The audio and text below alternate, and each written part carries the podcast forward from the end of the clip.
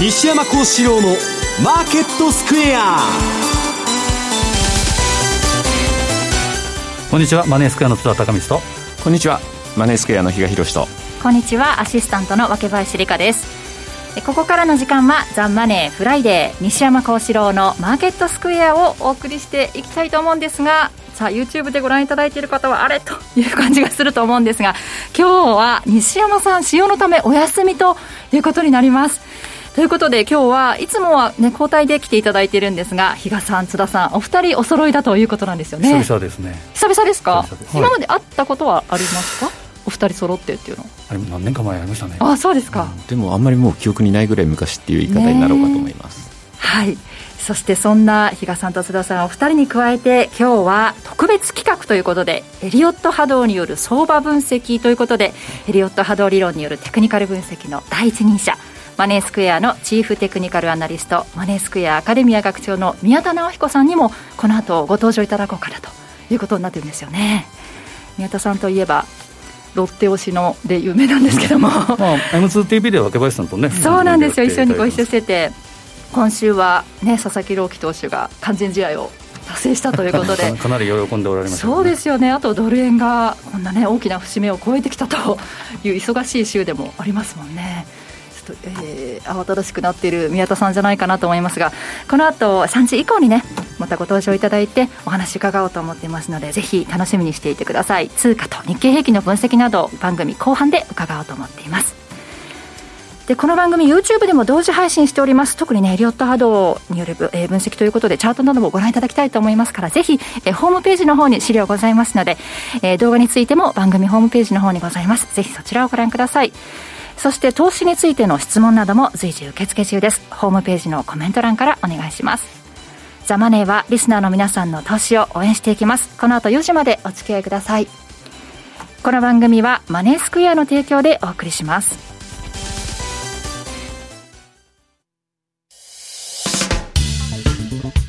お聞きの放送はラジオ日経です。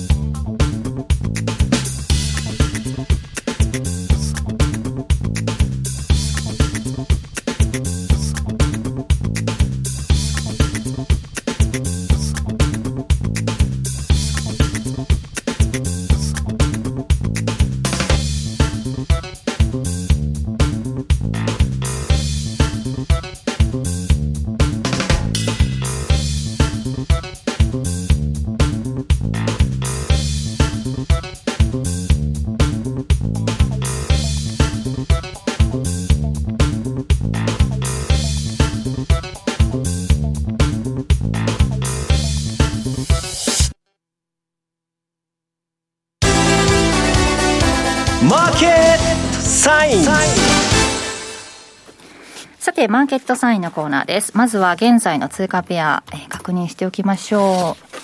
う、えー、現在ドル円がひゃくにじゅうろくえんのよんにーよんさん、ユーロ円がひゃくさんじゅうろくえんのごきゅうろくさん、ユーロドルが いちてんまるはちまるよんまるなな での推移となっています。ではまず今週の為替市場のポイントなど振り返りについて津田さんに伺っていこうと思います、はい。まあ、ドル円は今も、えー、足元でも強いですね。ひゃくにじゅうろくえんのミドルを目指していると。大きな節目だった黒田ラインと言われてたところも、そうですね、まあ、心理的なラインということであったので、その辺が逆に抵抗で抜けたらサポートになるかどうか、はい。まあ、この辺はですねまた後で、えー、宮田さんの方が話、えー、してくれると思うんですけど、えーまあ、私もですねその辺、えー、見ていくと今週も引き続き、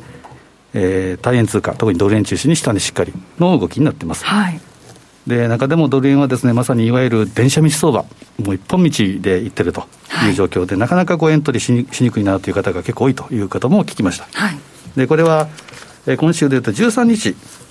えー、水曜日の黒田総裁発言、黒田発言っていうのが大きいということで、うん、これは信託会かなんかの講演で、はい、協力緩和を粘り強く継続すると、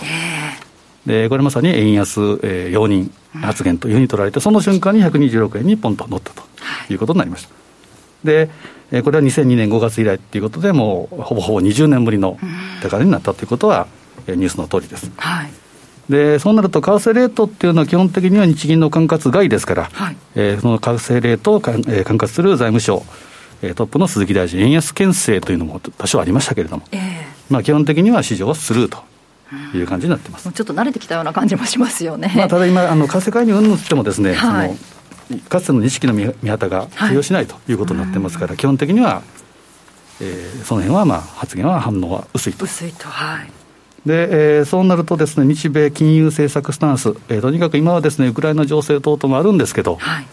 えー、基本、えー、ワンイシューという言い方してますけど、えー、金融政策これ一本ということで動いてます、はい、で日米金融政策、えー、金融政策スタンスの乖離ということで、えー、構造的な要因が続く限りは基本的には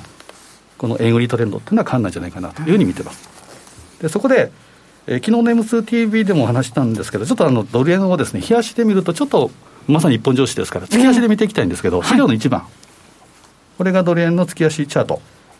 にせんいちねんしちがつからのチャートなんですけど、はい、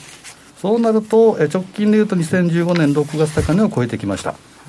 でななねんにせんななねんろくがつとか、えー、超えてきてはいるんですけど、はい、このひゃくにじゅうごえんというのはですね、ちょうどじゅうごねんろくがつここで黒田さんの、えー、衆議院での発言があったということで、いわゆる黒田ラインというふうに言われてたんですけど、はい、まあ、遡っても大体ひゃくにじゅうごえんというのは心理的なラインであると、えーでえー、ボトムのところはにせんじゅういちねんじゅうがつ、これが民主党政権の時の、えー、ななじゅうごえん台ということになると、この辺ラインを結ぶとですね、基本的には、えー、逆三尊、えーうん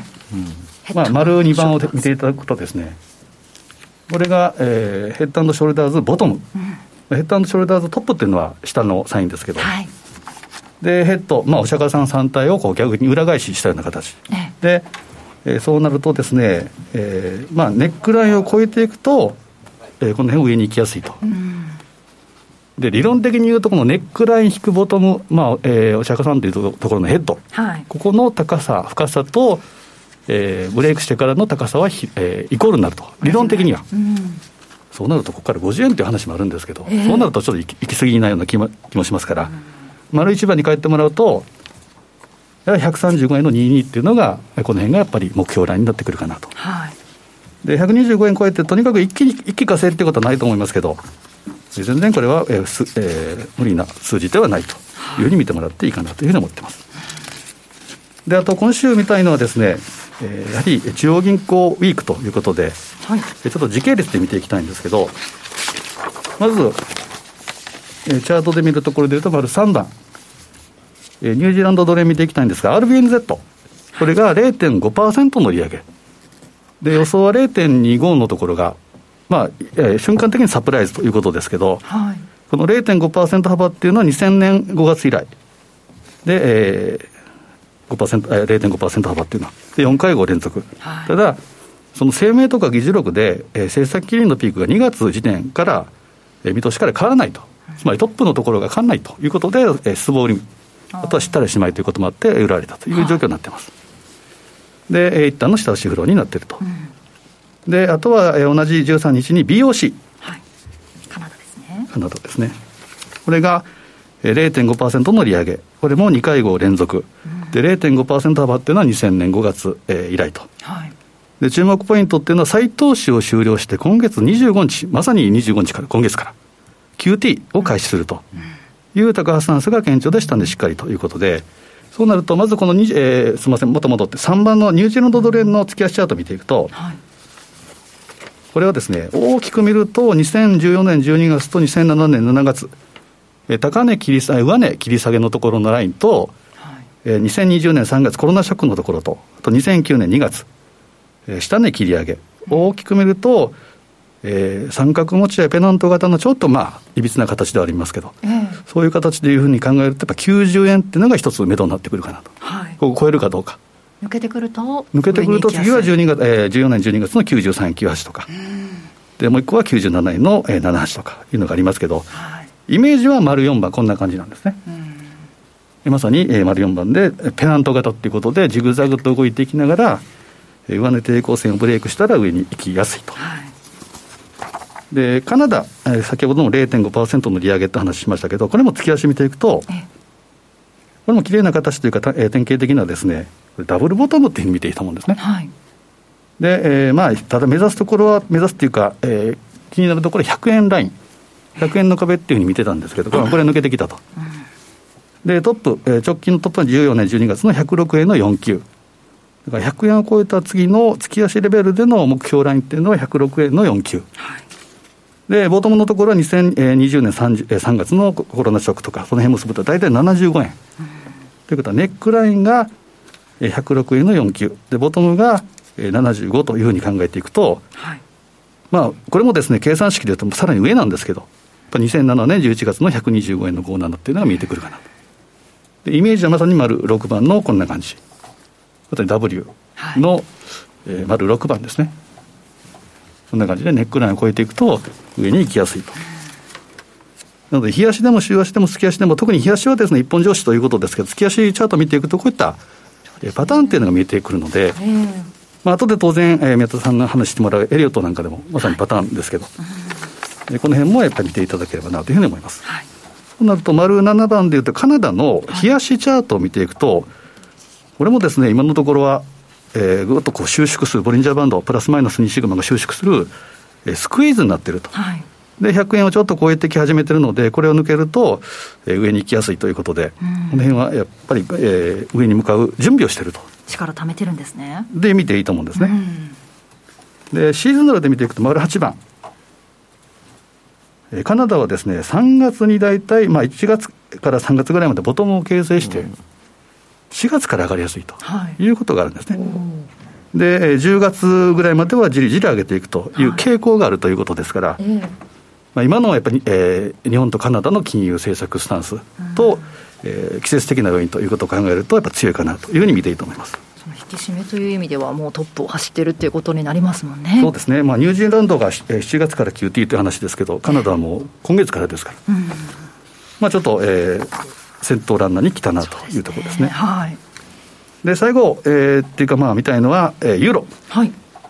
丸きゅうばんユーロドルですけど、今週はねちょっと注目だって感じでしたけれども、まあ、月曜日の エムツーティーブイ でも言っていただきましたけどね、えー、イーシービー 理事会がありました、えーまあ、政策金利は据え置き、うん、で注目点は、えー、声明で、はい、エーピーピー 資産購入プログラムをしち、くがつ期に終了するんだと、はい、でその後しばらく経ってから利上げを進めると、うん、まあ、非常にファジーな言葉ですけど、えーはいえー、その後のラガルド総裁、えー、会見でも利上げは エーピーピー が終了してから数週間から、えー、数ヶ月後ということで、うん、えー、利上げ時期を明言しなかったと、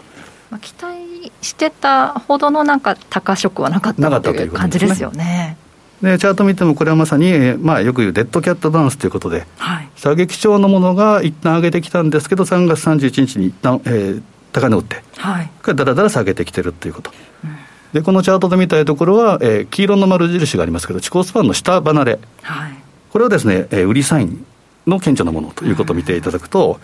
うん、金融は下を目指していってですね、はい、えー、にせんにじゅうねんさんがつにつけたコロナショックでの安の いってんまるろくに レベルぐらいまでは十分あり得るかな、ただ いってんまるななご っていうのがサポートになるかどうか、目先はこの辺が注目かなと、うん、で、えー、まあ言うべきかどうか、トルコはもうこれはアンチェンジと、まあ、いいんじゃないですかトルコは、まあ、これは言うまでもないということですから、うん、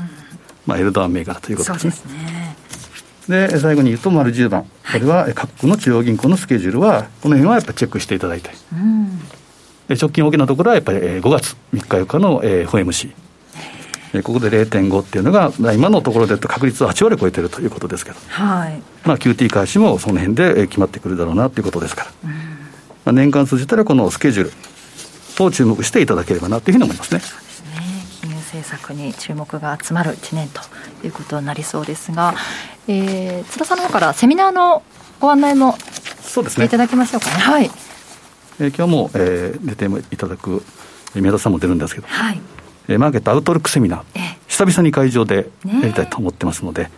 えー、これは、えー、当社にこ、えー、講座持っている方限定ということで結構集まっていただいてはいるんですけど、そうですね、お申し込みが、はいはい、もし、えー、よろしければお申し込みいただければというふうに思いますね、はい、コロナ対策も万全なんですよね。万全です、はい、ね、直近、えー、しがつにじゅうごにちの月曜日、えー、午後さんじから開演ということでマネースクエアホール、えー、会場で行われるセミナーということですので、講座をお持ちの方でしたらご参加いただけるということです。ぜひお申し込みください、うん、えー、そして今津田さんからお話、今週の振り返りなど伺ってきたんですが、比嘉さんは今週の動きどう見てましたか？いや、まあ、あの水曜日ですかね、はい、本当にあのひゃくにそれまでのひゃくにじゅうごえんはちじゅうろく、えー、スッと抜けてですね、おえっと思って、でまあ、ただその時にですね、ひゃくにじゅうろくえん台に突入したんですけれども、まあ、あの円のマザーマーケットっていうと東京市場という言い方になろうかと思ってて、はい、うん、でそこで高値安値をつけると一旦相場が落ち着くっていうのは昔のマーケット関係者だったら誰もがこう知り得るような内容だったので、えー、そういう意味ではですね、まあ、少し相場落ち着くのかなというふうに思ってたら、うんね、今日またひゃくにじゅうろくえんのミドルまでというようなところで、はい、このイースターのまあ間隙を縫ってというようなですね動きになって、その後もですね、まあ、今日はまあ牽制発言、先ほどもありましたけど、はい、もうなんか紋切り型の発言でしかないので、悪い円安それはで、なおかつ、まあ、黒田さん自身がどうしてもその円安の絵の字もお首にも出してないというようなところなので、はい、まあ、そこを今マーケットついてきてるのかなというような感じがしますけれども、まあ、ちょっとこのイースターでまさかこういうようなね、海外市場、まあ、海外勢がほとんど今日、えー、お休みの中にあってですね、この動きっていうのはちょっと想定しなできなかったかなというふうに思うところで、で、まあ、しっかり定着してきそうな感じですよね。ひゃくにじゅうろくえん台半ばに今いますから。だからね、まあ、あの先ほど津田の方からですね、 エフアールビーごがつみっかよっか、はい、次 エフオーエムシー って、だからずっとこれあのドル円のチャートを見ていただくと、こうやってずっとまあ右肩上がりじゃないですか、はい、当然何らかの調整って必要なんだろうなと、なんかありそうな気もしますよね。そうなんです。いつまたねこれはしご外されるのかっていうのもドキドキっていうようなところがあって、まあ、言ってしまうとこれもうストップないとちょっとトラリピではついていけない、はい、でもしやるんだったら裁量なんですけど、はい、例えばもう今日だったらひゃくにじゅうろくえんのごじゅうに逆差しなんでしょうね、逆差しの買いなんでしょうね。ただしそこにはもうストップ入れておかないといけない、はい、っていうところでついていくんだったらついていくというような言い方しかできないのかなと、うん、まあアメリカのじゅうねんさいの利回りを見てもですね、まあドルが買われてるというのは当然こういう動きですよねというところなので、まあごがつみっかよっかこれで一旦ちょっと材料出尽くしみたいな感じで、まあ調整が入るのかどうなのかっていうところは一つ肝かなと思うんですが、まあこれまで発表されてるですねアメリカの ピーピーアイ、シーピーアイ ですね、生産者物価指数、消費者物価指数で、昨日なんか輸入物価指数ですね、とんでもないようなですね、まあ、グラフというような感じになってるんですけど、かなりそういう部分でもですね、やはりインフレというのは意識せざるを得ないよねというところがですね、まあ、見て取れたかなと。で、まあ、えっと、当然のことながらですね、この番組内でも言ってますけれども、あの、まあ、一時逆イールドになったからうんぬん、そうじゃなくてその後の準イールドにまたなった時の傾きが大事だよっていうようなお話もこの番組でもしてたと思うんですけど、ちょっと気になったんでダイナミックイールドカーブもですね、ちょっと直近どうなんだろうと思って一応調べてみたところ、手前のところですね、ここはちょっと急にポンと上がってきたかなと。ただそう中長期のですねところっていうのはまだなだらかだなというところではあるので、まあそういった意味ではですね、ちょっとまだあのーイールドカーブが立つというような、ちょっと懸念すべき状況にはなってないかなというふうには思うんですけれども、まあいずれにしてもドルインデックス、昨日のあの イーシービー もありましたね。 イーシービー 逆に言うと、まあ物価で今まで金利で上がってたっていう言い方もあるんですが、昨日の イーシービー でユーロが売られた、その反対なんでドルが買われたよねと。でドルインデックスの構成しているユーロドルの割合ってやっぱ大きいんで、そういう意味では、まあ、このドルインデックスもですね、まあ、下がりかけてた、えー、標準偏差だとか エーディーエックス、 これがまたクッと上がりかけてるというところで、ちょっとまだ勢い止まらないのかなというところはちょっとか、あのー、感じる部分ですね。とはいえ、まあ、金利上昇と、えー、株高っていうのはなかなか同居できるんだろうかできないんだろうかという問題ありますけども、はい、ナスダックはなんかすごいいびつなか形になってるなと。ちょっと反応しましたよね昨日は。そうですね、えー、ここのとこちょっと陰線でずっと下げてると、しかも窓を開けてるような状況なので、はい、まあ、そういう意味ではやはり、えー、アイティー とかハイテク関連が、えー、ひしめいているナスダック指数にとってはネガティブ、まあ、だからこのまんま今度ごがつのセルインメイに突入していくのかな、どうなのかなっていうところはですね、ちょっとまた気がかりな部分にもなってくるのかなというふうにも感じる部分ですと。で、まあ、先ほど津田の方からユーロドルというようなお話があったんですが、はい、私はユーロポンド、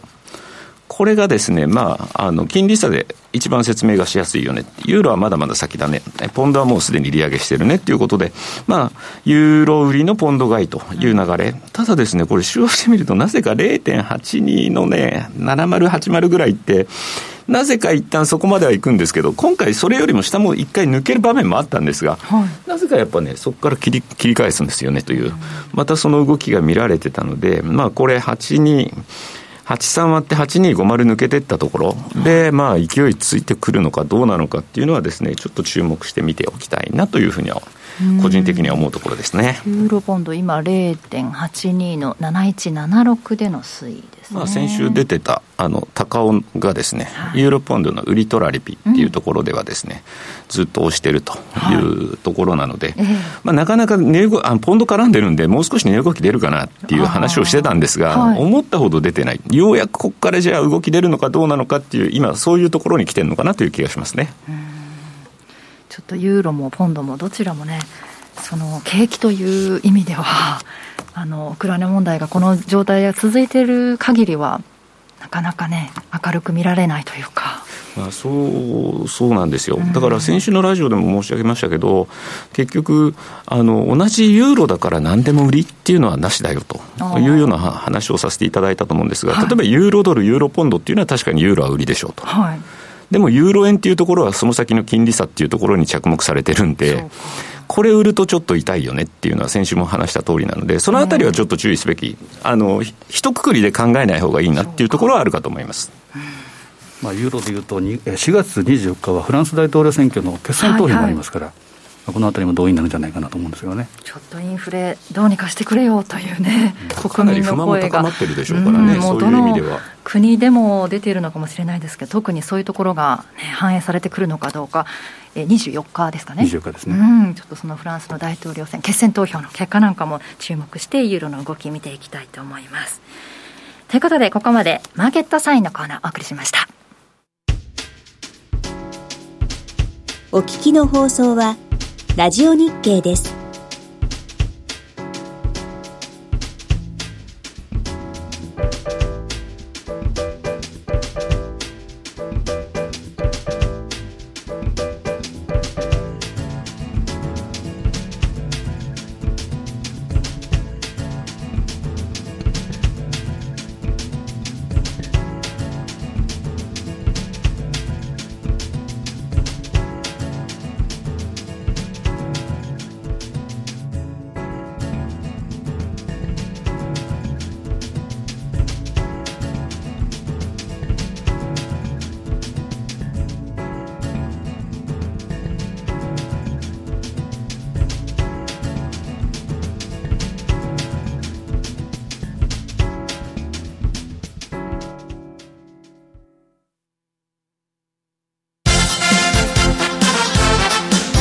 トゥ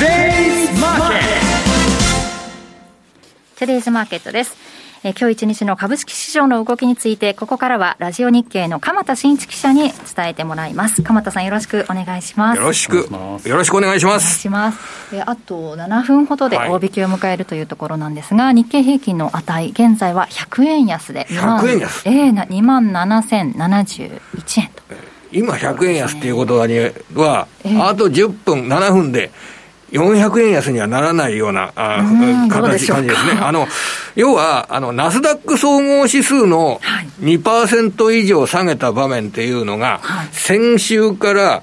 昨日でよんかいめだったんですよ、はい、えー、まだにしゅうかん経ってないのによんかいめ、うん、結構多いんですよ。ナスダック総合指数はやっぱり金利が上がるとナスダック総合指数が下がるっていうのがすごい流行りですよね、はい、先週から。それでナスダック総合指数が にパーセント 以上下がった翌日の日本の市場というのは、はい、えー、その前のさんかいすべてですねよんひゃくえん以上下がってたんですよ、うん、日経平均が。で今回あの先週からよんかいめになるので、えー、今日もどうなるかなというふうに見られてたところ、実際寄り付き後の、まあ、くじはんぐらいのところで日経平均の下げ幅がよんひゃくえんに迫るような場面もあったんですけれども、ね、はい、その後今ひゃくえんやすぐらいで推移しているということは、うん、あの下げたところにおける、えー、買い物ですとか取引時間中には入ったっていうことですよね、うん、一旦プラスになる場面もあったんですよね。そうですね、一旦プラスになる場面もありましたので、はい、比較的今日はナスダック総合指数の下落率を踏まえると、うんうん、まあ、全般的に底堅い動きがここまでは見られているということが言えると思います。これボリュームって普通にあるんですか、いつもと同じように海外今日どこもないですがちょっと少なめですね、うん、これはあのやはり、えー、プライム市場になってからの推移などを踏まえると、えー、現在、現在のところはちょっと少なめ。そうですね、売買代金もまだいっちょうろくせんえんぐらいなので、にちょういかないぐらいですかね。そうですね、うん、でただちょっとですね、これ気がかりな面、決算発表シーズンの中で気がかりな面っていうのはこの東京株式市場でも出てましてね、うん、えー、売買代金の上位の銘柄見ると、はい、半導体製造装置メーカー、はい、こちらすごく大きく下げてる株が目立ちますよね。これそうですね、現在の売買代金でいうとにいレーザーテック、さんい東京エレクトロンなど入ってますね、はい、この辺があの ごパーセント 近い下落になってたりですとかね、えー、あとはあのろくさんにさんのローツェという会社が売買代金のじゅうきゅうばんに入ってますけど、このこれも半導体製造装置メーカーで、はい、今週前半すごく上げた株なんですよ、うん、でも今日の下落率が はちパーセント 超えてますね。今せんななじゅうえん安、いちまんにせんにひゃくごじゅうえん。 こ, これあんまりいい傾向じゃないですね。ああのです決算発表を控えて半導体関連株が下げる、はい、で決算発表の今週の焦点だったのが、うん、えー、台湾の半導体、半導体メーカー、うん、えー、と ティーエスエムシー って会社がありますでしょ、えー、あの台湾の半導体メーカー、はい、あの会社は決算発表を昨日行ったんですけれども、今回しろくがつ期の業績見通しというのを発表したんですが、はい、しろくがつ期の業績見通しのレンジの上限が売上高ひゃくななじゅうにおくドルなんですよ、はい、でいちさんがつ期の実績はひゃくななじゅうごおくドルなんですよ、うん、でレンジの一番上に行ってもしろくがつ期売上高はいちさんがつ期に実績に届かない、はい、これやっぱりしろくがつ期のスマホ関係のですね、うん、半導体の売上の動向というのが結構厳しく見られている。でスマホといえばこれ作ってる国はもう完全にこれ中国になりますから、はい、そうすると、えー、ティーエスエムシー のしろくがつ期のスマホ向け半導体がにの動きが鈍るっていうようなことは、じゃあそれ中国の生産状況や中国のスマホの消費状況ですとかが結構ネガティブに見なきゃいけないのかなという発想になって、日経平均はひゃくえん安ですけど、この半導体関連株が軒並み大きく下げているというのはちょっと悪い傾向だと思いますね。これは台湾加権指数も続落して、まあ、やはり半導体主導で下げたみたいですし、 ティーエスエムシー も いちてんきゅうパーセント 安で終えたというニュース入ってきてますね、はい、まあ、このあたりはちょっと来週に向けての警戒される材料、うん、でも上がってる銘柄もあるんですけどね、うん、どうもこれがちょっとね、出来すぎというか上げすぎのような、もうあのまあ実際上がってるんだからそんなこと言う必要ないんですけど、はい、あのきゅうきゅうはちさんのファーストリテイリング、はい、これ売買代金個別銘柄ではトップですね、これ、えー、売買代、えー、っとファーストリテイリング今日は はちてんななパーセント 以上の上昇、うん、今今でごせんにひゃくえん高 ろくまんよんせんななひゃくごじゅうえん。あれですよね、柳井さん今日朝かなんかに、はい、円安のメリット全く何もないとはっていう発言もされてましたよね。ああ、円安だとなんか仕入れるものっていうのがやっぱり高くなりますもんね、うん、それ特に日本で販売する場合はかなり消費者の方々あの価格に敏感ですからね、はいはいはい、すごく商品戦略が難しくなってくるはずですよね、うん、でも昨日の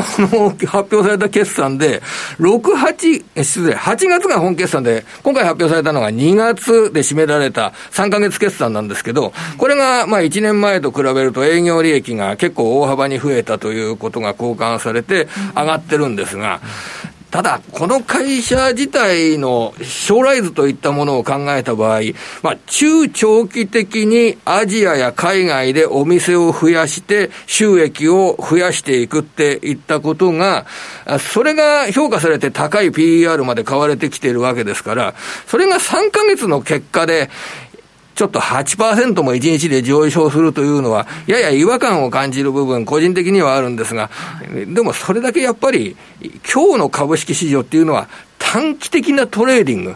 うんうん、今日はアメリカの株式市場お休みですからね、はい、それで短期的なトレーディングといったものが、まあ、一部の銘柄に対して起こっている。それがファーストリテイリングの買いであり、半導体関連株の売りなのかなという、そんな受け止め方をしました、うん。ということで、まもなくあとじゅうびょうほどで大引けを迎えるというところなんですが、え日経平均は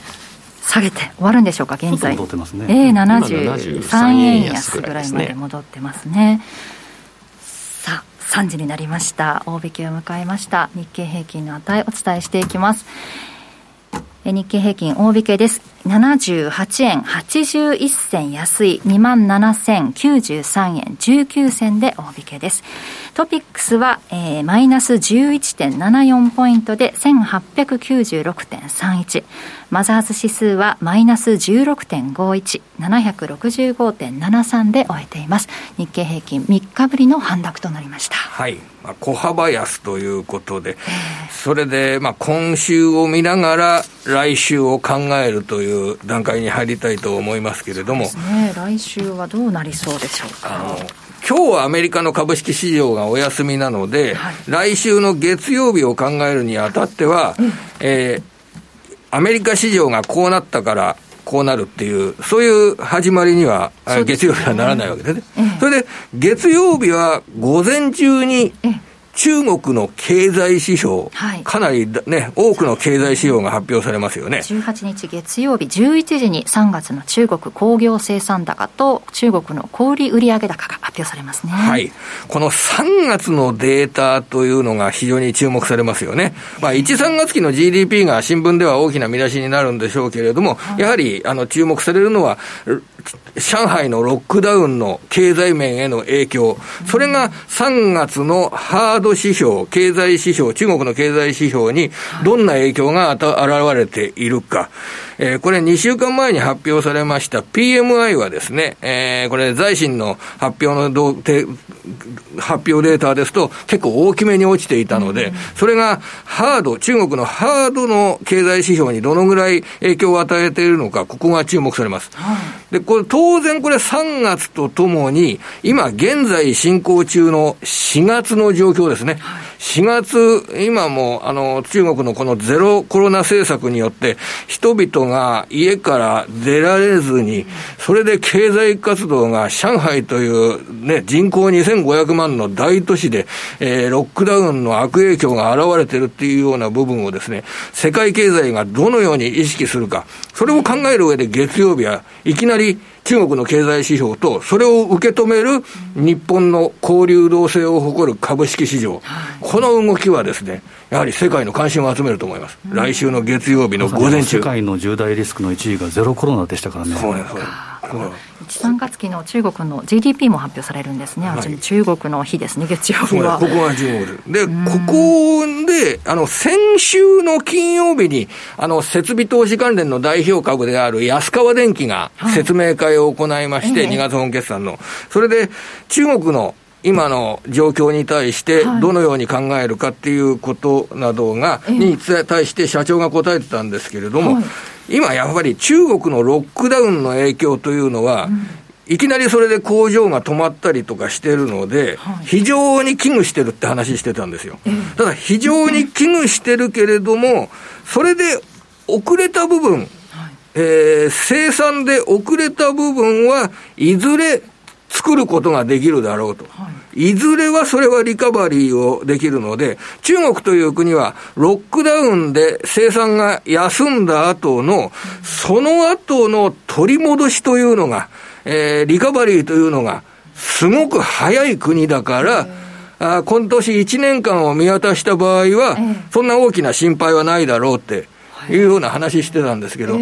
まあそれはそう結果的にそうなったとしても、マーケットっていうのは毎日毎日材料を探してますからね、そのロックダウンの影響によってしがつの経済指標が、中国の経済指標が落ちるという形になれば、それは毎日毎日の株式のトレーディングで、えー、結構大きな材料にはなるわけですよね。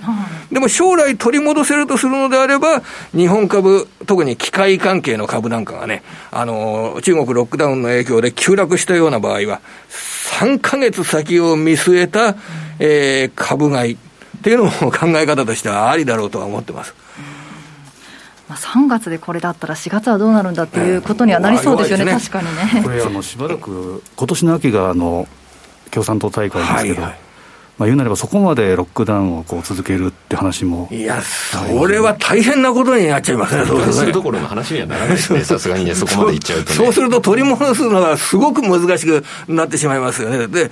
本当そこは心配な部分です。でそこについてもう一つ来週は材料があります、はい、あの木曜日木曜日に、えー、日本電産ろくごきゅうよん、はい、こちらの、 あの決算発表があります、えー、とろくごごめんなさいはちよんですね、ろくごきゅうよんですね、ろくごきゅうよん、はい、ろくごきゅうよん日本電産今日は いちてんななろくパーセント の下落でひゃくごじゅうろくえん安、はっせんななひゃくななえんで終えてます。この日本電産の主要顧客というのは中国の電気自動車メーカーですね、えー、今の中国の電気自動車メーカーが日本電産の、 あの主要のお客さんになってますんで、これはあのにおそらくはあの日本電産の永森会長のお話で、中国の現状ですとか今後はどうなるかというようなことについての、まあ、コメントが聞かれると思います、はい、あのこの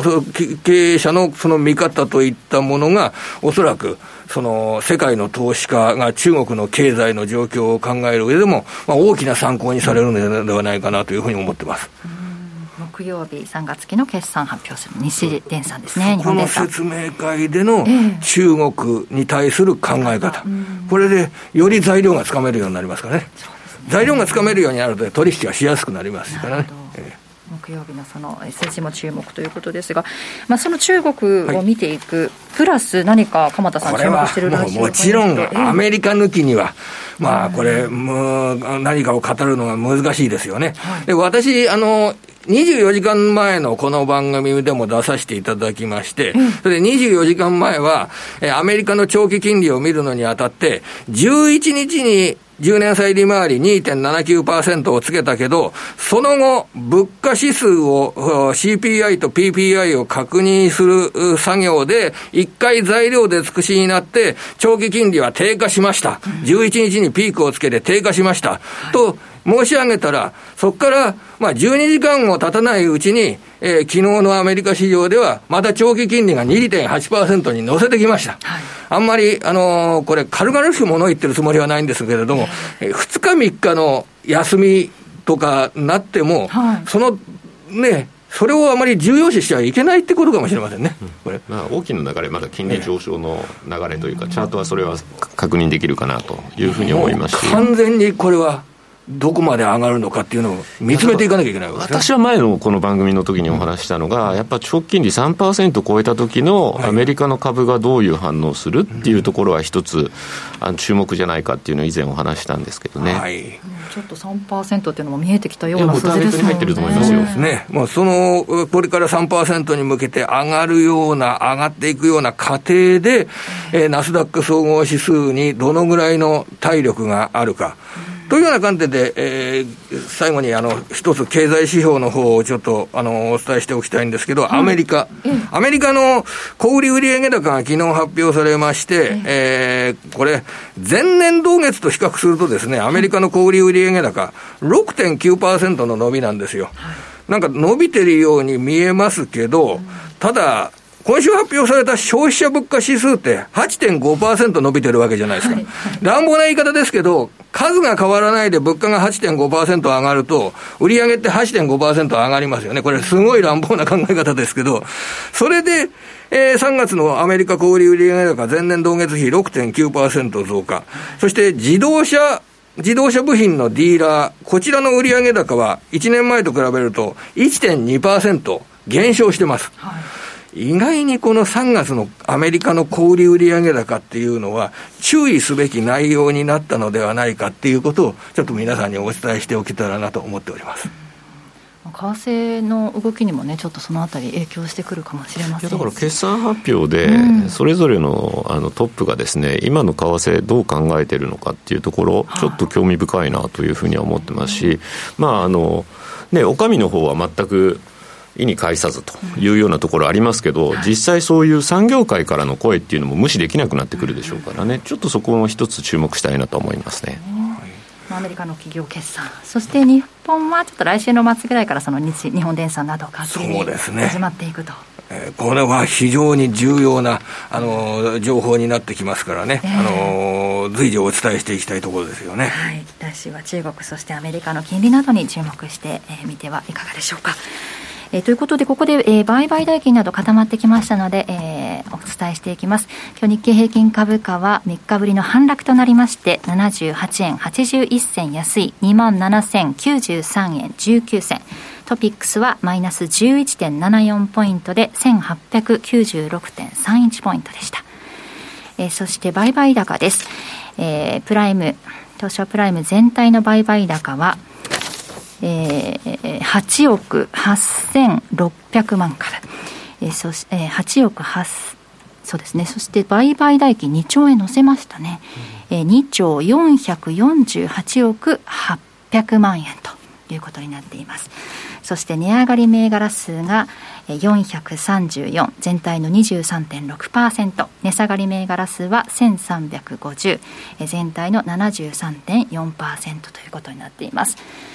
そして直近の国内の金先物の値もお伝えしておきます。はっせんろくじゅういちグラム、金先物 いちグラム はっせんろくじゅうにえんでひゃくにじゅうよえんだか、プラス いちてんごろくパーセント。そして原油、東京の直近の東京原油先物はいちキロリットルあたりいちキロリットル ななまんきゅうせんはっぴゃくきゅうじゅうえんでプラスにせんさんびゃくさんじゅうえん、プラス さんパーセント となっています。ということでここまでトゥデイズマーケットということで鎌田記者と一緒にお伝えしてきました。鎌田さんどうもありがとうございました。ありがとうございました。以上トゥデイズマーケットでした。お聞きの放送はラジオ日経です。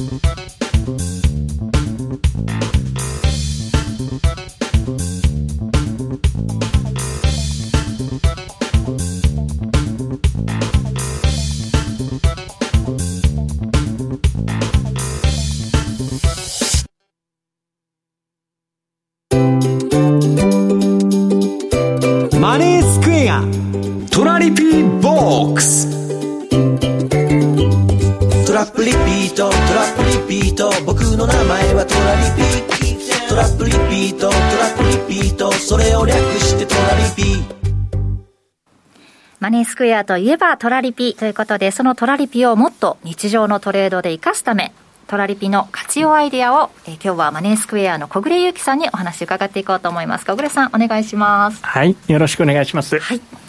前, 前回ですよねお越しいただいて、ね、トラリピとはっていうところからお話しいただいたんですよね。はい、でまあ、さんかいめのこのトラリピーボックスのコーナーになりますけれども、はい、えー、おにかい続けて オージー キウイダイヤモンド戦略、うん、えー、このパフォーマンスをご紹介してきたわけですけれども、やはりこのダイヤモンド戦略というのが、はい、えー、今週もしっかりと稼働していて、一番最後にご案内しますけれども、日々しっかり動いていく戦略をキープしていくというのが、うん、まさにこのトレンド相場の中で、はい、えー、例えばトレンドを追いかけるだけだとポジションを持ってそのままじっと我慢している、はい、けれどもやっぱりその間に大きな波があるわけですね。はい、これをトラリピ戦略として取っていくだとか、うん、えー、トレンドフォローと、えー、トラリピ、これは逆張りの手法ですから、はい、えー、組み合わせていく、えー、そんな方法を、えー、現在、えー、お客様にはご提案しております。はい、さて、えー、今回、えー、ピックアップしますのが、えー、資料をお願いしてよろしいでしょうか。はい、はい、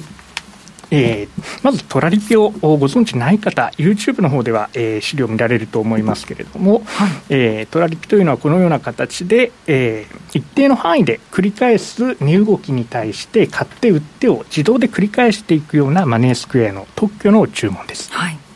えー、これを使うことによって、えー、いっかい注文を出すだけで一定の範囲の値動きは、えー、その範囲にレートがある限り、えー、収益に変えられるという特徴があります。はい、そして、えー、そんなトラリピ戦略を簡単に注文する方法としてトラリピ戦略リストというものをマネースクエアの口座を持っている方にはご提供しておりますので、えー、トラリピ戦略難しそうというふうに思っても実は、えー、この後ご紹介するトラリピダイヤモンド戦略これもいっかいの注文で、えー、スタートできてしまうというものになっております。皆さんが考えてくださった戦略をそのまま使うことができるってことなんですよね。そうなんです、はい。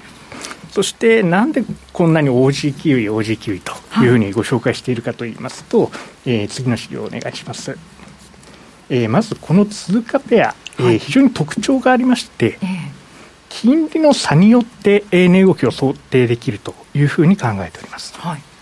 えー、資料をご覧いただける方はこの後ろの黒い線がえー、オージー キウイの値動きです。うん、そして、えー、このブルーのラインこれがオーストラリアの金利から、えー、ニュージーランドの政策金利を引いた、えー、金利差というものなんですけれどもこのように見ていただくと、えー、にせんななねんリーマンショック以降から、えー、にせんにじゅうねんこれあえてにせんにじゅうねんで資料を止めております。はい、これがダイヤモンド戦略の提案のタイミングだったんですけれども、えー、そこまでずっとこの金利差によって値動きが説明できているというこういう特徴があるんですね。はい、でまさにこの番組でも政策金利政策金利という先ほども話が出ていましたから、うん、でこれを、えー、しっかりとウォッチすることによって、えー、事前に値動きが想定できる、うん、そして、えー、さらには、えー、当面の間この政策金利の差は、えー、横ばいという状態が続きそうだと、はい、えー、こういった見通しを持っているものですから、えー、引き続きこのトラリピのボックス圏内で、えー、値動きが推移する期待が、えー、非常にあってそしてレンジを外れるときも、えー、タイミングを読みやすいと、うん、こんなところで、えー、この オージー 級のダイヤモンド戦略、えー、作っております。そして実際にじゃあこのにせんにじゅうねん、えー、手前で考えたこの、えー、値動きとそして実際の値動き、えー、一致しているかどうかというのが次の資料なんですけれども、えー、こちら政策金利よりも、えー、にねん債の金利差の方がよりはっきりとその関係性が見えるので、えー、にねん債の金利差を持ってきているんですけれどもこれはやはり少し将来の金融政策を予想してマーケット動きますから、うん、えー、実際の政策金利よりもよりにねんぐらい先の見通しというのが、えー、マーケットに一致するというところだと思います。はい、そしてその結果いかがでしょうか。これ、えー、かなりフィットしているように見えますね。はい、そうなんです、えー、そう特に直近なんか同じような動きですよね。はい、という形で今、えー、オージー キウイ上がってきて、はい、えー、そしてダイヤモンド戦略としては若干評価損が膨らんできているタイミングなんですけれども、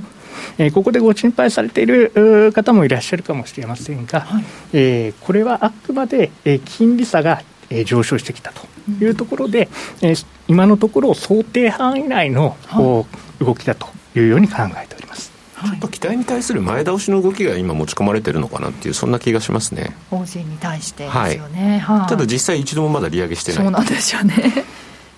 まあ、特にこのにねん債見ていただくと例えば、えー、直近の水準とほぼ同じくらいの高値というのを、えー、にせんじゅうきゅうねんの末頃につけているんですけれども、はい、その時の、えー、金利差の水準かなり左上の方高い水準なんですね。それに対してまだ半分ぐらいの位置に、えー、金利差がいるということを考えるとまさに、えー、その今東さんの方からあコメントのあった、はい、行き過ぎではないか、これが、えー、直近の状況だと思います。はい、えー、そして次の資料お願いします。オージー のダイヤモンド戦略のパフォーマンス、はい、経過報告ですね。はい、えー、前回ご紹介したこの オージー のダイヤモンド戦略パフォーマンスなんですけれども、はい、えー、今回持ってまいりましたのが、えー、しがつむいかからじゅうさんにちまでの動き、これを追加した、えー、情報を持ってきております。はい、このいっしゅうかんで、えー、何回決済が発生したかというと右に書いてありますが、えー、よんかいトラリピが自動で利益を確定してそして、えー、その合計額は、えー、にせんきゅうひゃくさんじゅうにえん、うん、評価損もいちまんななせんえんほど前週と比べると軽減しているようなそんな状態になっていました。プラスってことですもんね。そうですね、まあ、この評価損は常にトラリピの場合ですと増えたり減ったりという形になりますので、はい、戦略のその見通しが大きく変わらない限り、終了検討する段階でない限りは、えー、まああの戦略に乗るタイミングであらかじめこうリスクを想定して、はい、その範囲内であれば慌てることのないように考えていただければと思います。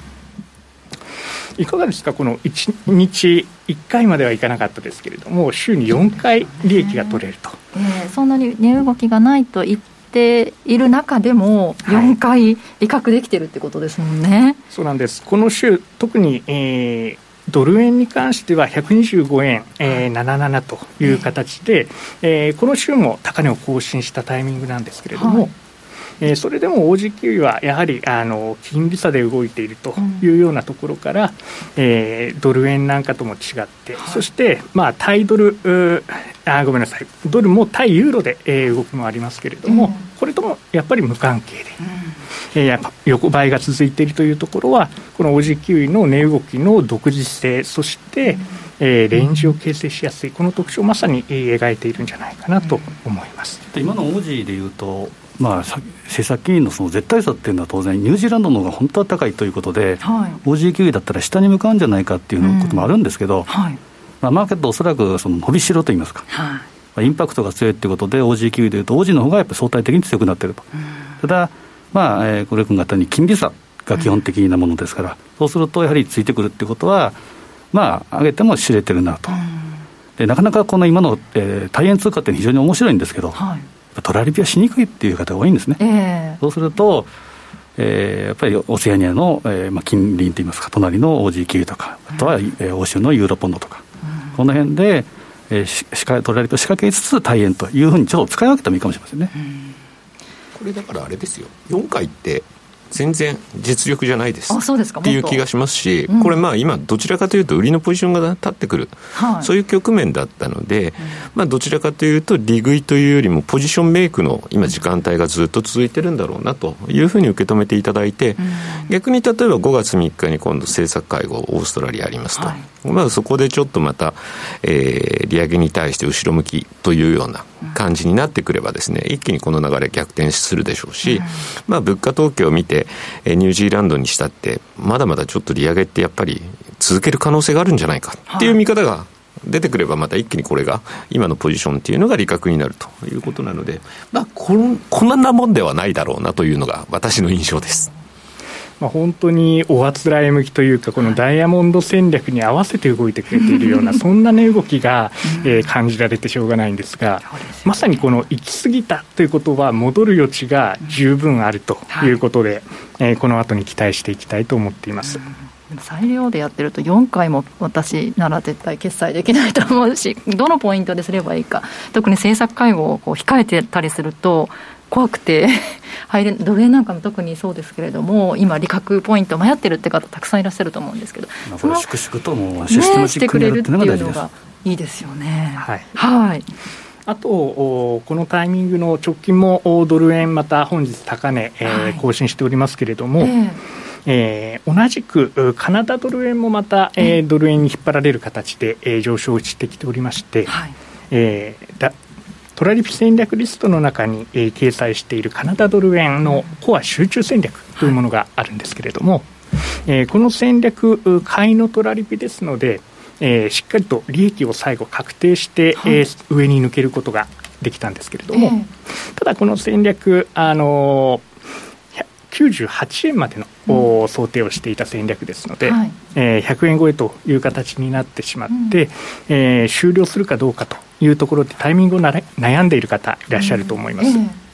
えー、ここについては、えーまあ、見通しとしましてはやはり円安が続いていくということで、はい、えー、先ほどあったようにどんなトラリピにすればいいのか迷うのでしたら、例えば オージー キウイを少し追加してみる、うん、えー、こういったような考え方もありだと思います。迷ってる間に今しばらく オージー キウイをチャレンジしてみて、はい、そうです。そして、うん、えーまあ、ただ方向としては、はい、えー、買いに対して上がるわけですから、うん、えー、これがすぐにリスクにつながるという考え方もしませんので、うん、えー、一旦調整があるんじゃないか、このように考える場合でしたら、はい、もちろん置いておくという選択肢もありだと思います。あ、今お持ちでしたら、はい、そのままちょっとレンジ抜けてきたけれどもまた戻ってくるかもしれないので、はい、置いておいてもいいんじゃないかと。戦略としては引き続き、えー、もうしばらく様子を見て、えー、提示し続けたいというように考えております、はい、そして、えー、ダイヤモンド戦略、はい、もう少し詳しく見てみますかね。最後、はい、えー、トラリピダイヤモンド戦略の、えー、合計のパフォーマンスです、はい。えー前週のよんかいの利益確定を加えましてさんびゃくろくじゅっかい利益確定ができています、えー、そして以来ですね、はい、はい、えー、いちねんごかげつでさんびゃくろくじゅっかいということですから、うん、はい、まあ、大体営業日で数えると、えー、本当にいちにちいっかいぐらいのペースで、うん、えー、動いているというような形になっています、うんうん。そして、えー、売買損益の合計がにじゅういちまんはっせんろっぴゃくきゅうじゅうにえん、はい、えー、スワップと現在の評価損というところは、えー、マイナスさんまんななせんはちじゅうえんということで評価損を抱えていますので、えー、実際には今 じゅうななパーセントじゅうはちパーセント 程度の水準まで、えー、パフォーマンス落ちているわけですけれども、うん、えー、引き続きまた真ん中に戻るという期待を持って、えー、運用を続けていくわけですので、はい、えー、この部分はまた解消されればさらに、えー、この確定期にまん、えー、ごめんなさいにじゅういちまんろくせんさんびゃくきゅうじゅうえんというところに、はい、プラスオンが入ってくる、うん、こういった期待で長く持ち続けることによって、えー、その戦略というかトラリピを徐々に、えー、育てていくような、はい、えー、そんな楽しさというのもお客さんから愛着が湧いて、えー、楽しいということでおっしゃっていただいている部分です。なるほど、育てていくというのも一つなんですね。ちょっと長い目で見て特にこういう オージーキューイー なんかの通貨は長く育てられるんじゃないかなということでお勧めされてるんですよね、はい、はい。ということでトラリピボックスではトラリピの戦略などについて毎週お伝えしていただいているんですが、小暮さんまた、えー、再来週お越しいただけるということですかね、はい、はい。他の戦略リストなども気になる方はぜひホームページの方でチェックしてみてください。どうも小暮さんありがとうございました。ありがとうございました。以上トラリピボックスでした。マネースクエア。マネースクエアといえば特許取得のオリジナル注文トラリピ。マネースクエア エフエックス だけでなくマネースクエア シーエフディー でもトラリピをご利用いただけます。今特に注目の株価指数は今年にがつに東京金融取引所で新規上場されたナスダックひゃく。ナスダックひゃくはアマゾン、マイクロソフト、アップルをはじめテスラ、ネットフリックス、フェイスブックから社名を変更したメタなど、これからの時代を牽引するひゃくの銘柄で構成されています。マネースクエア シーエフディー で世界を代表する株価指数をトラリピ運用してみませんか？ナスダックひゃくについては特設ページで詳しくご案内しております。マネースクエア公式サイトよりご確認ください。また現在は新規口座開設キャンペーンを実施中です。まだ口座をお持ちでない方はぜひチェックしてみてください。マネースクエアではこれからもザ・マネー西山孝四郎のマーケットスクエアを通して投資家の皆様を応援いたします。毎日が財産になる株式会社マネースクエア、金融商品取引業関東財務局長金賞番号だいにせんななひゃくきゅうじゅうななごう。当社の取扱い商品は投資元本以上の損失が生じる恐れがあります。契約締結前交付書面をよくご理解された上でお取引ください。お聞きの放送はラジオ日経です。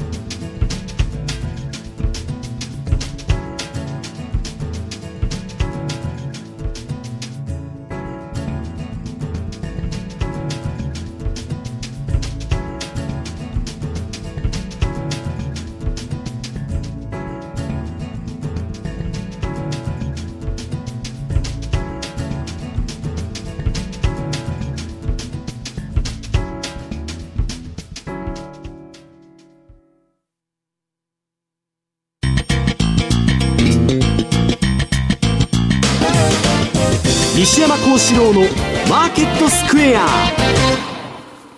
さて今日のこのコーナーではエリオット波動による相場分析ということで、マネースクエアチーフテクニカルアナリスト、マネースクエアアカデミア学長の、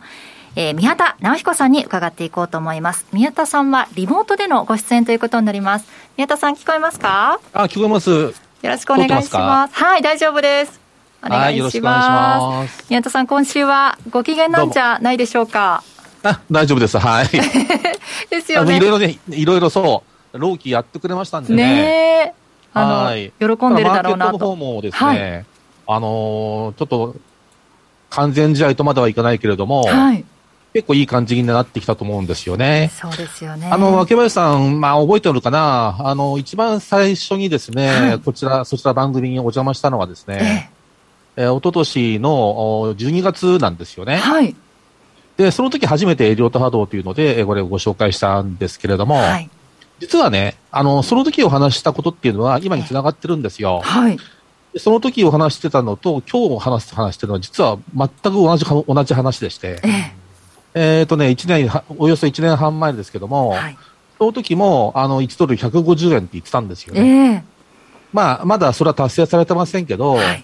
そのまあ、途中ラップとしては非常にいいところに来てるんじゃないかなと思いますね。そうですよね。私、宮田さんが前回ご出演されたのがしちがつの特番の時だったんですけれども、その時の、ね、はい、うん、放送をちょっと聞き直してみたんですけれども、やっぱりもうあのひゃくにじゅうごえんは早々にとお話その時されてましたし、宮田さんと初めてこうご一緒、番組ご一緒した頃にあの円安方向って言ってること自体も珍しかったんですもんね、その当時。こいつ何言ってるんだっていう感じだと思うんですよね。でも本当に多くの人が同じ方向を見てるときってでして違う方向に行くこともあるんだよってお話をされてたのがすごく印象に残ってるんですけれども、まさにその、まあうん、今回ね、えー、ひゃくにじゅうごえんを超えて、はい、まあ、いろんなコメンテーターとかですね、えーまあ、このテレビでいろんな人の見聞きすると、はい、もうこれは予想外だってっていう声が一番あって、はい、えー、で悪い円安とかね、えーもうやたらあの言ってるんですけど、はい、あの悪いも良いもないんですよね、うんうんうん、結局相場の動きっていうのはリズムなんで、はい、でそれはあのよ良くもする良くも悪くもするのは、うん、やっぱり、えー、政治だったりすると思いますね、はい、で今回ね、ご存知の通り、はい、企業の想定データはひゃくじゅういちえんきゅうじゅうさんせんだし、えー、ひゃくにじゅうごえんひゃくにじゅうろくえん、そして多分これからひゃくさんじゅうえんとかもっといくのに、はい、これが企業収益を押し上げないわけがないと思いますね、うん、その宮田さんの予想であるエリオット波動を用いた今ドル円のひゃくさんじゅうえんひゃくよんじゅうえんというお話ありましたけれども、あのずっとご覧いただいている方はご存知かと思うんですが、まあ、改めてになりますけれども、このエリオット波動というのはどういうものなのだというところを、そうですね、はい、お願いできますか？はいはい、あのエリオット波動というのはですね、まあ、テクニカル分析をやっている人間にとっては、はい、ある種通過儀礼というかですね、うんうん、まあ、いっかいは覗いてみるんですよね、はい、えただ割と面倒くさかったりですね、えーえー、よくわかんないっていうところも、あるいはちょっとあの予言的と書いてますけれども、その中に、はい、えーえー、ちょっと怪しい匂いもするので、はい、えー、ちょっと自分は合わないなっていう人も多いんですよ、まあ、ただたまたま、まあ、自分がこれに出会ったのはさんじゅうねんちょっと前なんですけども、はい、えー、首までどっぷりこれに使ってしまってですね、はい、まあ、寝ても覚めてもエリオットということなんですけども、まあ、なんと言いましてもこのエリオット波動の魅力というのは、はい、あのあるパターンに熟知するとですね、えーえーまあ、その短期的な見通しから中期長期長長期と、えー、そういったものが一気通貫で見通せることなんですよ、はい、だから当面の見通しということもできるし、うん、ごねんさきじゅうねんさきそういったこともですね、まあ、理論上は可能なんですよね、はい、非常に効率的なアプローチだと言えます、うん、じゃあ次 の, あの画面いってもらえますか、はい、それはですね、市場価格の動きがフラクタルであるということが、まあ、大事なんですよね、はい、まあ、これはあのよく知られているように相場の動きというのはですね、えー、ご波動で上がってさん波動で下がると、うん、いち、に、さん、し、ご、そして エービーシー という、えー、形なんですけれども、はい、えー、このご波さん波がですね、随所に出てくると、はい、どこまで切り取っても金太郎飴みたいにですね、うんうん、同じ形が繰り返されていくいるというのが、まあ、エリオットの、あの、まあ、発見だったんですよね、はい、でこの前提に立てばですね、今申し上げたように短期であろうが長期であろうが同じ形なので、えええーまあ、見通すことが可能になるということなんですよ、うんまあ、実際にそれを、ねあのまあ、実践で当てはめてみるといろいろ、まあ、ややこしいところは多いんですけども、はい、これを理論というかあのエリオット波動原理をですねうまく使いさえすれば、はいえー、これは本当に、えー、本当にあのひゃくまんの、あの味方というかですね非常に強力な武器を、まあ、備えることになると思います、うん、では次の画面いってください。ご波動で上がってさん波動で下がると言いましたが、はい、じゃあ、まあご波動で上がったマーケットがですね、まあ、天井をつけると、まあ、ここまではそうなのかなと思っても、はい、じゃあその先どこまで下がるということがあらかじめ、えー、分かっているというのもエリオット波動の魅力の一つです、うん、それはですねここにあるように、えー、A、B、C の C のところはですね C の安値は先行するご波動構成の上昇のよんのあたりで、はいえー、下げ止まることが多いんですよね、ええあのまあ、もちろん相場なので、えー、それに、えーまあ、足りなかったり、まあ、通り過ぎるなんていうことも普通にあるわけですけれども、はい、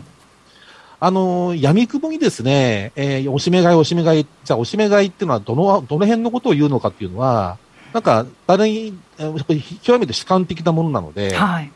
あこあの答えづらいじゃないですか、はい、ところがエリオットっていうのはいや、おしめ買いのポイントはいくらだっていうことが、いくら、いくらあたりだ、よんのあたりだっていうことが、あらかじめ提示できるんですね。うん、これは大きいですよね。うんまあ、下げる局面で、こう、恐れすぎなくていいっていうのはこう、すごく心強いですよね。そうなんです。うん、そうなんです。あのー、逆にね、あ、そこまで下がってしまうこともあるんだなっていうことがあらかじめ分かっていれば、はいええ、まあ、利食いも早く早めにできたりとか、確かにまあ、心づもりができますよね。はいえー、では次の画面お願いします。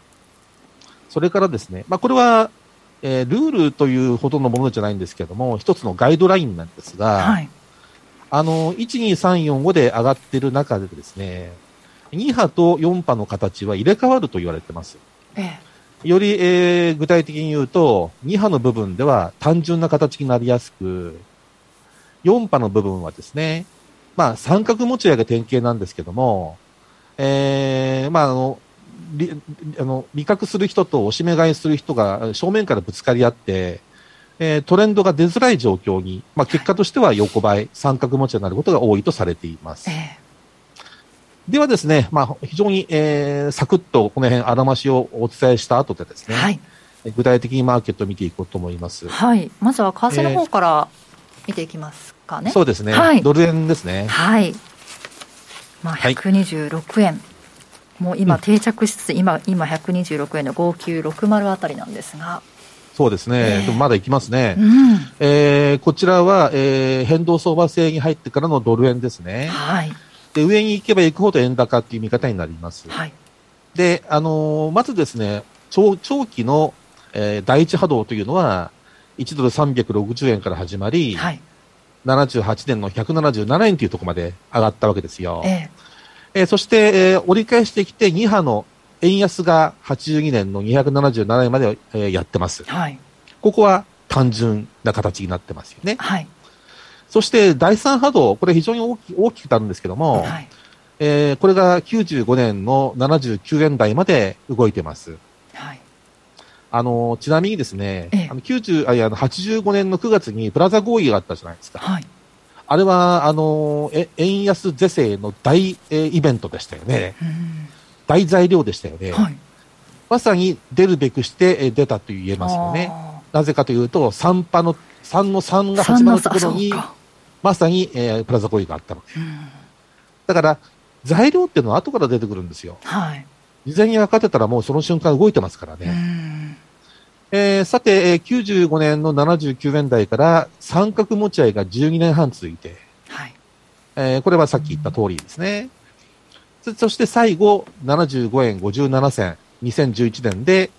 だいご波動を終えます、はいえー、つまり、えー、通算よんじゅうねんかんの円高のご波動が、えー、ここで終わります、はい、さてそこからですけど長期の円安の時代に入りました、はい、まず A 波動がにせんじゅうごねんのひゃくにじゅうごえん台の後半までおよそごじゅうえん円安になったんですよね、はいえー、そして、えー、っとその後ですねあのまあ、ごねん近く、えー、年間でじゅうえん動くか動かないかっていうぐらい、まあ、ドル円、本当になぎになっちゃいましたよね。ここが三角持ち合いの B 波動です。はい、で、動かないなと思ってたら、そこは油断大敵。それはもう、すごく動く前兆なんですけれども、えー、今まさにその C 波動の円安が進行中ということなんですよね。えーえー、つまり、えー、と前回、えーまあ、前々回ですか、初めて番組にお邪魔したときは、はい、この B 波動がもうあと数日後に終わるっていうときだったんですよね。なるほど。はい。はい、えさて、えーと、この C 波動の目処ですが、はいえー、前の先行する上昇ご波動のよん波の安値ぐらいと言いました。はい、でよん波の安値というのは、あのきゅうじゅうはちねんのはちがつにつけたひゃくよんじゅうななえんのろくじゅうろくです。はい。丸めてひゃくごじゅうえんですね。さ, さらにきゅうじゅうねんのしがつにひゃくろくじゅうえんというのもありますから、はいまあ、ざっくりひゃくごじゅうろくえん。これがまあ理想的な円安のターゲットになります。うんその C 波をつけるのが、だいたいこの表でいうとにせんにじゅうさんねんあたりじゃないかと。そうですね。あのはちねん周期でここまでリズム、あの、うまく来てますからね。うん来年、理想的には来年のろくがつぜん後、うんまあ、遅くとも再来年までにはということが、まあ、これまでずっと言ってたシナリオなんですよね。はい、さて、えー、次行っていただいて、あの、まあ、これはですね、はい、にせんにじゅういちねんいちがつ、まあ、マネースクエアのですね、新春セミナーの時に使った資料なんですけれども、はいいちねんさんかげつまえのドル円見通しですが、はいまあ、左のグラフのようにですね、えー、円安ドル高が起こるだろうと言っておりました。はい、ここにまさに予言的な魅力があると思いますね。うんまあ、実際、あのー、この時はいちドルひゃくにえんぐらい、ひゃくさんえんぐらいだったと思うんですけども、はいえー、当時ですね、思い出していただくと、いや、にせんにじゅういちねんはいちドルあのひゃくえんも割れるよっていうことがかなり言われてた時期だったんですよね。はいえー、しかし、エリオットではそうじゃなかったということで、えー、結果としては、まあ、正しかったのは波動論だったということになりますよね。そうですね。では、次のスライドいってください。はい、ポイントオブレコグニション。はい。まあ、直訳すると、はい、認識点というようなことで、まあ、あの強気派、弱気派がですね、真っ向から対立するような、みんなが注目している節目って時にありますよね。はいだからそれを抜けると一気火星にトレンドがまあ加速するような、ええ、そういったところをわざわざポイントオブレコグニションと言ったりします。はい、で今回の場合ですね、ええ、ひゃくにじゅうごえんはちじゅうろくというのが、うん、まあいつつ星級のポイントオブレコグニションだったんですよ。はい、まあそれを今週突破したと、はい、いうことなんですよね。これは極めて大事です。あの次のページにあるようにですね、まあこれをもこれによってですね。えー、もうすでににせんじゅうごねんのろくがつのひゃくにじゅうごえんはちじゅうろくせん、これを抜けたことによってですね、はい、今現在がいちドルひゃくごじゅうろくえんに向かっている過程であるということが改めてここで分かったわけですよね。うん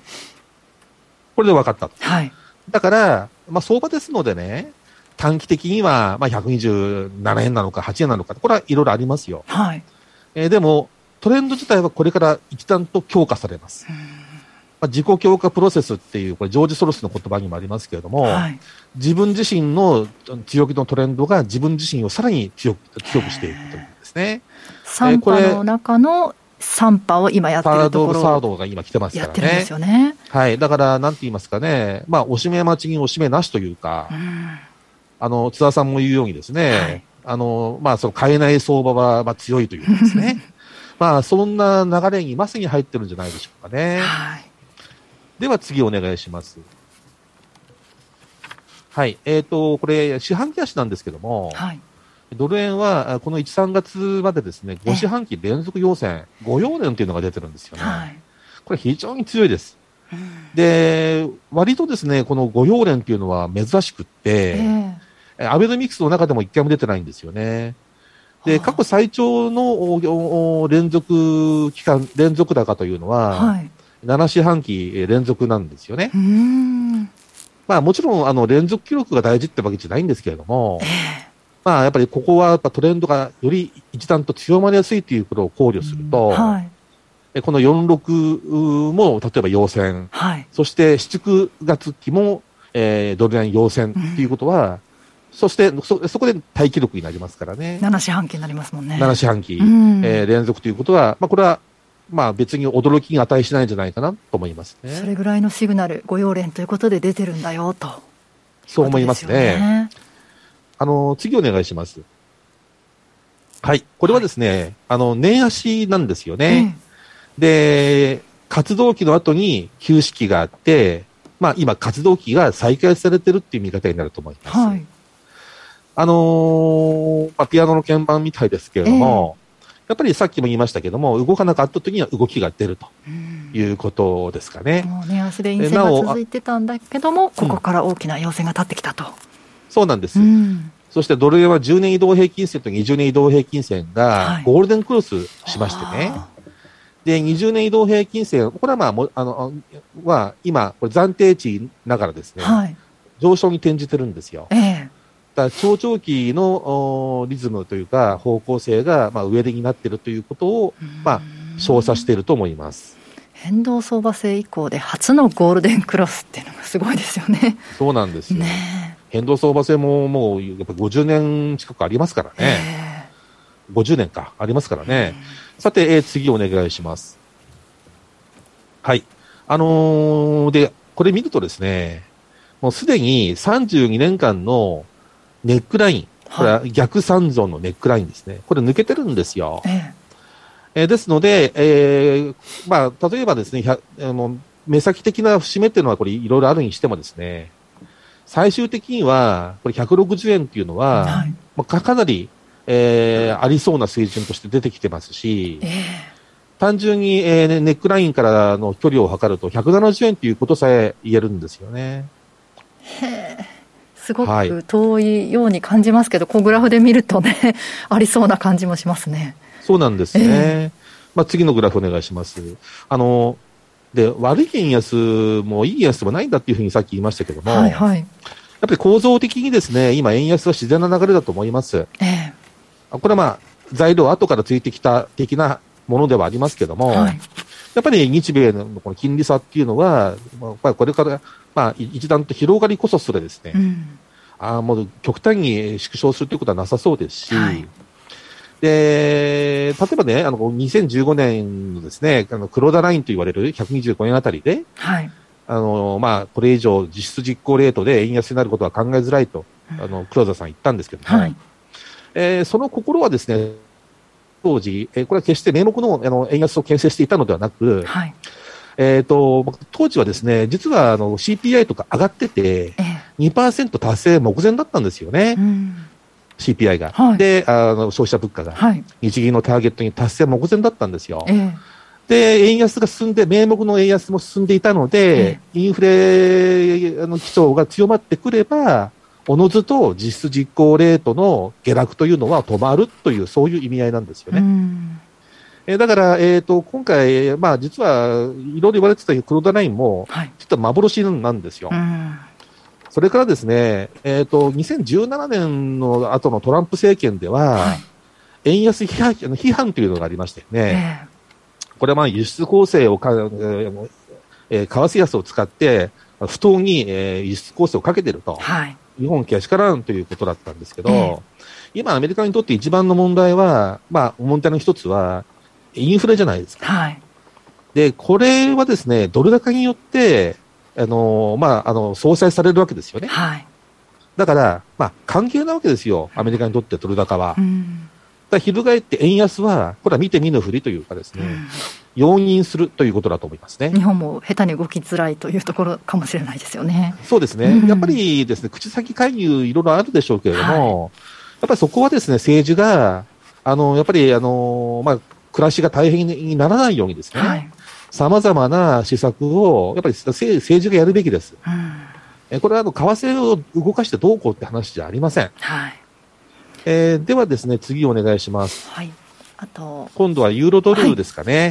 はい、ユーロドルの流れというのは、はい、これはユーロ安ドル高です、まあ、これはあのエリオットの波動に基づくとあの、まあ、そういったことが予見されてます、うんこれはあのドル高の裏返しというふうに言いますんでユーロドルっていうのは、はい、だからドル高が今後進む、今後も続くという前提からはユーロはおのずと安くなります。 エービーシー の調整を、まあ、シーはち ってところですね。そうですね。ただね、はい、えー、っとこれにせんじゅうななねんぐらいからの、えーまあ、緩やかな下値抵抗線に今近づいてはいるので、はい、えー、一旦はですねユーロ安も緩むんじゃないかなとは思ってます。逆に言うとドルインデックスの上昇も一旦そろそろ目先が終わるから、でも目先です、はい、で次のグラフですね。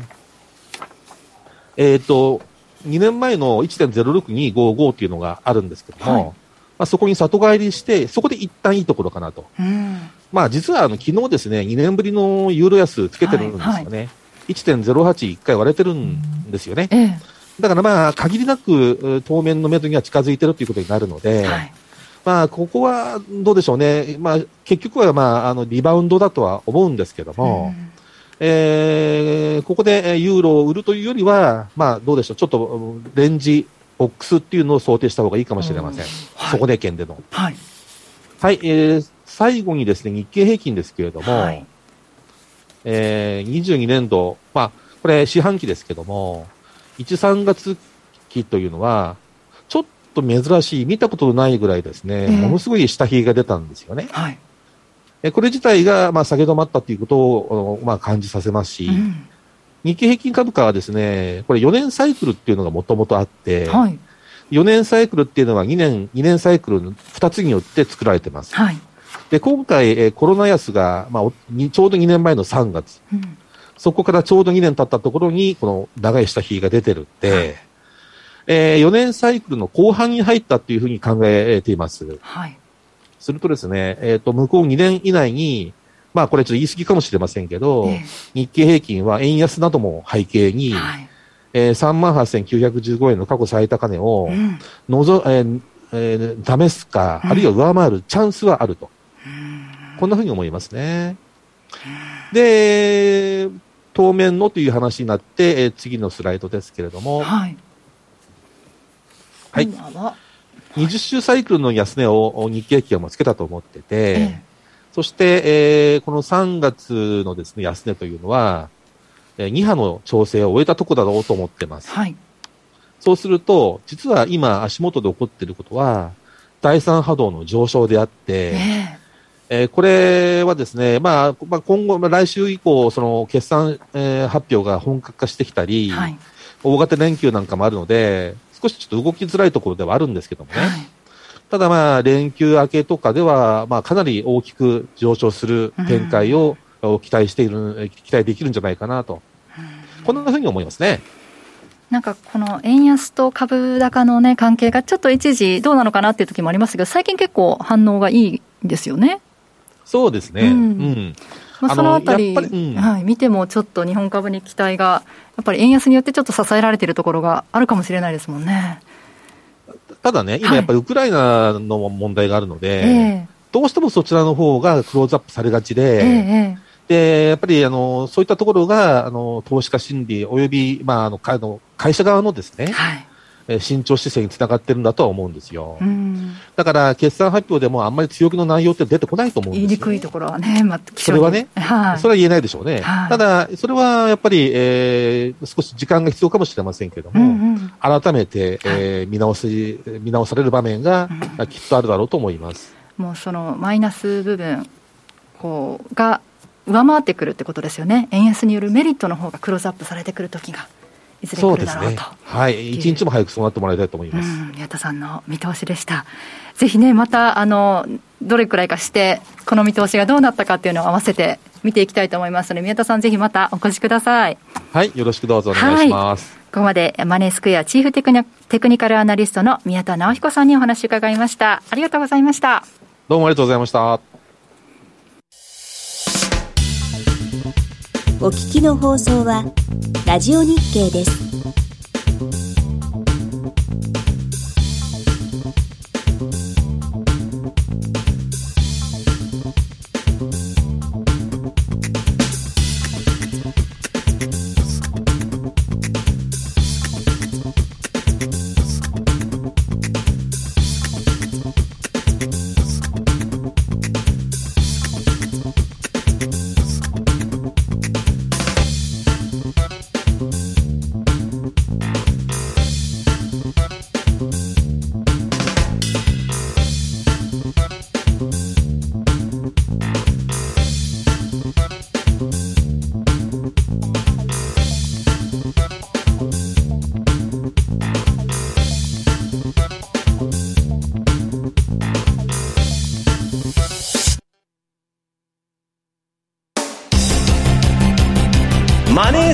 ア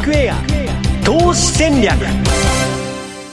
来週に向けての投資戦略を伺っていきます。津田さんお願いします。はい、まあ、あの補足といいますか、今宮田さんが出てもらいましたけど、はい、え宮田さんと秋林さんはあの エムツーティーブイ でタッグを組んでるので、えー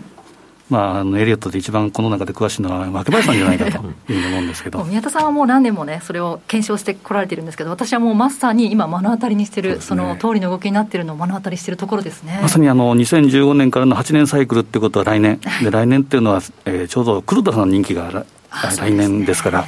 あ、そこまではちょっと強気でブーストをかけるのかなという気がするんですけど、はい、まあ、その大円通貨で注目したいのは、えー、僕はきゅうえんニュージーランドドル円なんですね。ええ、